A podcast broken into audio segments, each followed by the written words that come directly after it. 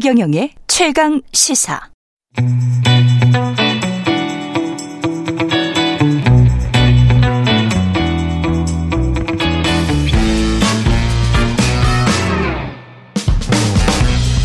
네, 흥미롭고 발랄하게 시작해 보겠습니다. 정치 시사 이슈의 법적 쟁점 시원하게 파헤쳐보는 시간입니다. 최강 로스쿨 초대 학장으로 김준우 변호사 모셨습니다. 안녕하십니까? 안녕하십니까? 네. 부담이 많이 되세요? 네, 제가 네. 2020년에 여의도 신호등을 저의 이유로 자진 하차를 한 3개월 만인가 하고 2000몇 년도? 20년. 2020년에 네, 여기서 김정래 제... 최강 시사. 아, 제가 있을 때 아니죠? 네. 그 다음에 이제 2021년에 네. 그 진실탐사 K를 두 달 만에 이제 하차당하고. 아, 그때는 제가 있을 때네. 네, 그렇습니다. 예. 그래서 작년에 건너뛰고 이제 올해 세 번째로 최강시사에서 고정 코너를 맡는데 제가 단명이 운명이라. 뭔가 론칭을 하면 바로 끝나는구나. 네, 그래서 예. 과연 이게 지금 예. 저를 실험의 모르무트로 좀 우리 이주영 PD님이 저를 예. 데리고 오지 않았나 예. 이런 생각하면서 이제. 세 번째니까요. 3세판. 그러니까요. 이번에는 네. 좀 오래 갈 수, 갈 수 있을 것 같아요. 네. 그 코너 제목이 최강 로스쿨인데 최강 로스쿨. 예. 이게 제가 그랬어요. 아, 이거 제목이 좀 그렇다. 예. 그럼 사법연수원 출신이나 법무관 출신 변호사님도 나올 텐데. 예. 그래서 이제 생각해 보니까 이게 시민분들한테 뭔가 법을 가르쳐 드린다는 의미로 이제 교육기관으로서의 로스쿨. 예. 그렇게 좀 이해를 해주시는 그렇죠. 게 오해를 좀 예. 불식시킬 수 있지 않을까. 아, 저도 많이 들었습니다. 배울 수 있어서 좋을 것 같습니다. 흥미진진합니다. 네. 일단 각종 사건들의 법적 쟁점을 짚어보는 건데 오늘은 네. 2021년 민주당 돈봉투 의혹 관련한 것, 그다음에 네. 이재명 대표 관련 백현동 의혹인데 네. 돈봉투 의혹은 이게 현재 수사의 흐름이 있을 거 아니에요? 그렇죠. 어디까지 파헤쳐진 것 같습니까? 일단 지금 보도된 거 보면 예. 지난주에 이제 윤관석 의원이랑 이성만 의원 주거지랑 사무실, 음. 그다음 이제 강래구 전 감사협회 그 기관장이죠. 그 예. 공공기관 감사하시는 강래구 씨 자택이랑 송영길 전 대표의 보좌관이었던 박 보좌관의 근거지 등 20곳에 압수수색을 했다는 거고요. 예. 그다음 이제 일요일 날 강래구 이 한국 감사협회장이랑 그다음 대전 동구에서 구의원을 지낸 강모 씨, 음. 요두 분을 이제 피의자 신분으로 소환해 가지고 자금 출처나 전달 경위 이런 걸 조사했다고 지금 알려져 있습니다. 그러니까 강래구라는 사람이 다른 무슨 업체겠죠? 무슨 업체로부터 돈을 그렇죠. 모은 거예요? 네네 그렇게 지금은 알려져 있습니다. 아직 그 강내구라는 사람은 당원이 당원 출신이고 네 그렇게 네. 알려져 있습니다. 네. 그러니까 지금 이제 압수수색 영장에 기재된 사람은 9명 정도라고 해요. 예. 임관석 의원, 이성만 의원, 음. 이정근 전 사무부총장, 예. 강내구 전 한국 감사협회장, 예. 송영길 대표의 보좌관 박모 씨, 그 다음에 음. 조택상 전 인천시 정무부시장, 뭐 이런 분들이 이제 이름에 올라와 있다고 하더라고요. 음, 줄줄이 소환이 예상이 되고 그렇습니다. 녹음 파일이 지금 좀 언론에서 뭐 다 들으셨을 겁니다. 그렇죠. 정치 네. 고관여층이나 시사의 박사이신 우리 청취자분들께서는 다 네. 들으셨을 거라고 생각합니다. 가장 중요한 법적 내용은 뭐라고 보십니까? 그 윤관석 의원이랑 이정근 사무부 총장 사이의 대화라고 저는 생각을 하는데 윤관석과 예. 이정근 사이에 그게 다 삐 처리가 돼요. 예. 누구도 있고 누구도 있고 누구도 아. 있고 또 누구 누구는 호남이잖아. 아. 그래 오빠 호남은 해야 돼. 뭐 아, 이, 줘, 줘야 네, 돼. 네, 뭐 네. 그런 부분이 제일 핵심인 것 같습니다. 누구도 있고 누구도 있고 그것이 네. 이제 국회의원이나 네. 최소 당협위원장. 그렇죠. 아. 그런 부분으로 좀 보여지기 때문에 음. 근데 그게 이제 다 삐 처리가 지금 돼서 방송 다 그러니까 방송이 됐지 않습니까? 아까 서영교 의원이랑도 그 이야기를 좀 했었는데 네. 저는 이게 좀 이해가 안 되는 게 300만 원을 주고 그렇게 되면은 당협위원장이 뭐 국회의원도 당협위원장이니까 그 밑에 뭐 당원들이 있을 거 아니야. 네. 그 밑에라고 표현하는 것도 좀 이상한데 네. 대의원이든 당원들이든 그 사람들에게 영향을 미쳐서 뭐 이렇게 당 대표가 결정이 되는 그런 방식이라면 네. 만약에 그게 사실이라면 네. 너무 진짜 구린 거 아니에요? 네, 그쵸. 뭐 구리라는 표현 써도 되는 겁니까? 공중파 아니 아니 자우지 후지다고 해야 되나요? 후지다. 뭐 낙후돼 있다. 낙후돼 있다. 네, 뭐 어쨌든 그런 것 같습니다. 너무 옛날 방식 아닙니까? 그 제가 이제 그래서 긍정적으로 좀 생각해 보려고 했는데 네. 그 박기태 전 국회의장 당 대표 시절에 이거 비슷한 혐의로 이제 음. 그 유죄 판결을 받지 않았습니까? 네. 그때도 300만 원이었는데 예. 지금도 300만 원이면 그 액수가 똑같더라고. 약간 라디오 출연료 같은 거죠. 예. 안 오르는 건데.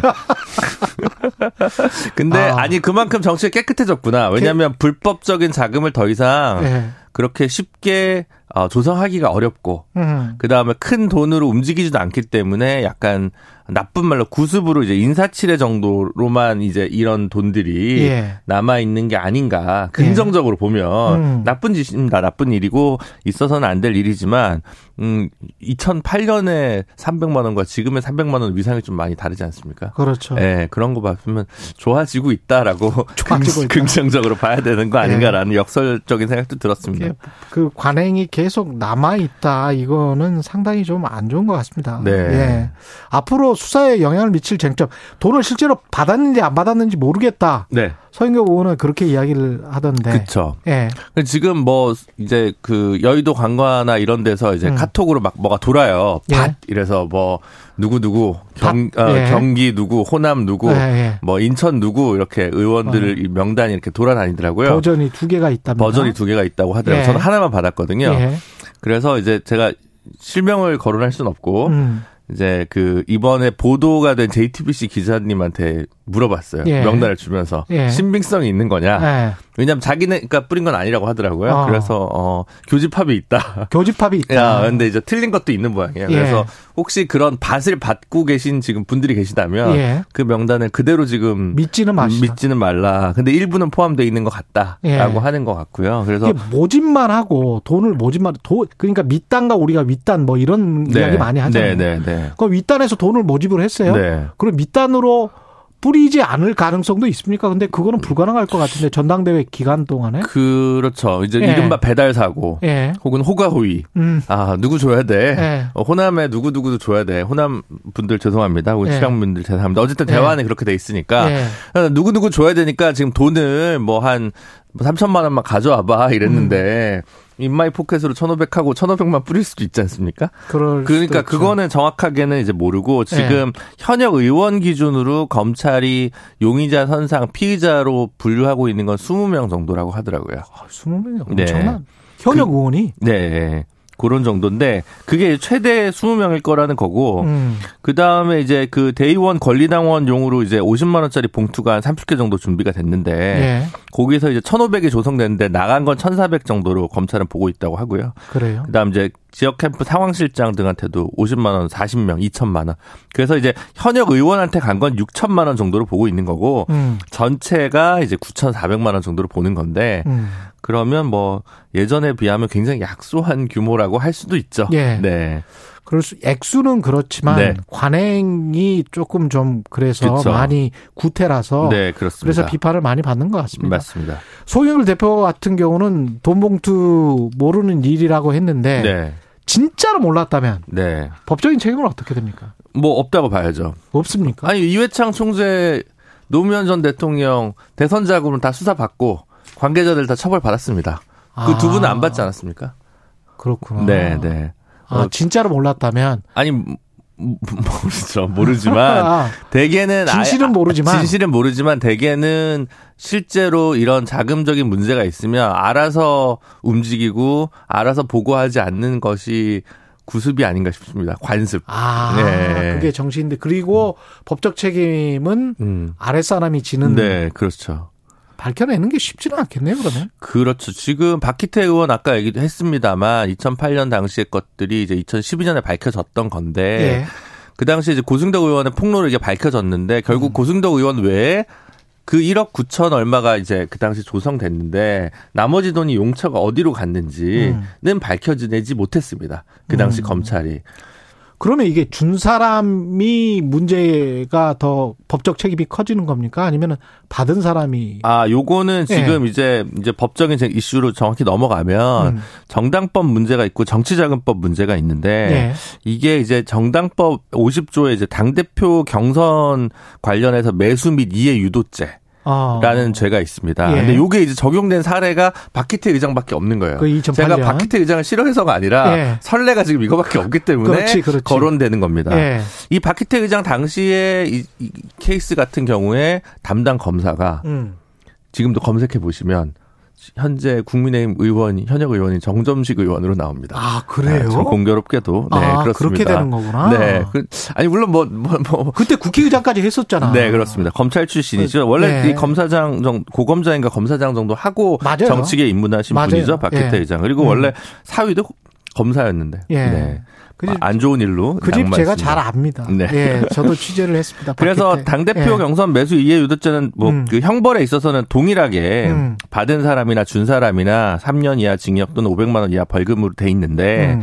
다만 이제 지시한 사람은 5년 이하 징역 1000만 원 이하 벌금이나 좀 높습니다. 그러니까 결국은 몸통이 아니라 수발든 사람만 더 처벌받는 건 곤란하니까 음. 독특하게 법조가 음. 위에 있는 사람을 더 공범도 아니고 더 위로 더 높게 어, 형에 처하는 그런 법 구조로 돼 있습니다. 지금 이정근 전 사무부총장 같은 경우는 1심 판결이 나왔단 말이죠. 네. 근데 재판부가 로비스트 역할을 했다 이렇게 판결문에 적었어요. 그렇습니다. 그러면 이 사람은 정치인이 아니고 로비스트였다? 아, 아니 뭐 그렇다기보다는 예. 지금 그 알선 수재죄가 아마 지금 그 포함돼 있어가지고 음. 그런 부분들을 이제 우리는 로비가 합법적이지 않으니까 예. 판결 그리고 이제 본인이 내가 로비스트가 어울리는 것 같아라는 어 대, 대화들이 전화 통화에 많이 녹, 녹음돼 있다고 합니다. 그래서 아. 그런 문제고 사실 이 당 대표 경선 문제와 관련해 가지고는 이 판결문의 내용이 담겨 있는 게 아니기 때문에 그렇죠, 예, 그렇죠. 예, 그래서 뭐 그 부분은 좀 별건으로 보시면 될 것 같습니다.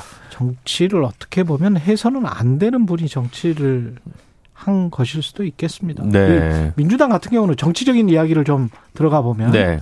이거 어떻게든 풀어야 될 거 아니에요. 그렇죠. 근데 송영길 전 대표는 뭐 그냥 주말에 네. 파리에서 네. 기자회견 하겠다고 하는 거면 네. 이거는 단기간에 풀릴 것 같지는 않네요. 민, 민주당은. 그렇죠. 음. 사실은 저는 잘 모르겠습니다만 그 진실 관계를 사실 관계를 저희가 모르니까. 예. 근데 이제 지금 일단 1차적으로는 윤관석 의원 같은 경우 전화 통화 녹음 내용이 나온 상황이니까. 음. 그리고 삼선 중진이지 않습니까? 예. 제가 볼 때는 당에 대한 어떤 책임감 이런 음. 게 있다면 어 최소한 둘 중에 하나는 해야죠. 차기 총선 불출마 선언을 하든가 탈당. 안 탈당계를 내든가. 네. 네. 그 정도는 좀 해줘야 되고 음. 송영길 대표한테까지 이게 어느 정도 책임을 져야 될 건지 네. 송영길 대표까지 탈당계를 내고 어, 사법적 판단을 받고 당에 돌아오겠다고 해야 될 건지 예. 그 부분은 이제 고민되겠죠. 근데 음. 무엇 무엇이 녹음돼 있고 무엇이 검찰 혹은 언론에 노출돼 있는지 모르기 때문에 음. 뭔가 다음 스텝을 어, 그리기가 쉽지는 않은 것 같습니다. 송영길 대표 입장에서는요. 그렇군요. 하지만 민주당 입장에서는 또 입장이 다를 수 있다는 거죠. 그렇죠. 네, 그렇죠. 개인과 당 사이에서는 이해가 충돌할 수 있으니까. 근데 이거를 최재성 전 정무수석이 어제 최강시사에서 그런 이야기를 하더라고요. 이 그 전에 노웅래 한 다음에 네. 이재명 했다. 네. 이번에 이거 한 다음에 또 이재명 2차 체포동의안이 올 가능성이 있다. 뭐 이런 식의 어떤 해석을 하던데. 저는 뭐 개인적으로는 그런 가능성 별로 낮게 보고요. 아, 낮다? 네. 왜냐하면 이거는 이정근 사무부총장의 1심 선고 시점을 기점으로 음. 그다음 압수수색이 나가는 진도 나가는 그 타임테이블로 보는 게 맞는 것 같거든요. 검찰이. 네. 아. 그러니까 이거 왜 늦추고 있냐라고 네. 하면 아니 이거 관련된 증거가 제출된 그러니까 음. 녹음 파일이 증거로 제출된 판결을 좀 보고 아. 거기서 속도를 내겠다라는 말은 할 수 있거든요. 그리고 파일이 3만 개가 있으니까. 그럼, 어. 그리고 검사를 지난주에서 여섯 지난주인가 지지난주에 그 반부패 2부에 여섯 명에 일곱 명을 추가했단 말이에요, 검찰이. 네, 증거로 채택됐으니 네. 이거 이제 안심하고 이제 가보자. 법원에서도 인정했으니 네. 좀 확대시킬 수 있겠다. 네. 검찰은 또 그렇게 이야기할 수 있겠네요. 네, 네, 네. 네. 그래서 그것까지 얘기하는 것은 조금 무리한 해석이 될 수도 있다는 생각이 듭니다. 예. 8625님, 최강 로스쿨 응원합니다. 10년 장수 코너 될 거예요. 2095님, 최강 로스쿨 10년 갑시다! 뭐 최강 로스쿨은 갈 수 있죠. 제가 10년 가기는 어려울 것 같습니다. 김준우 변호사는 역시 객관적이십니다. 네. 네 김준우 변호사와 이야기 나눴습니다. 고맙습니다. 감사합니다. 예.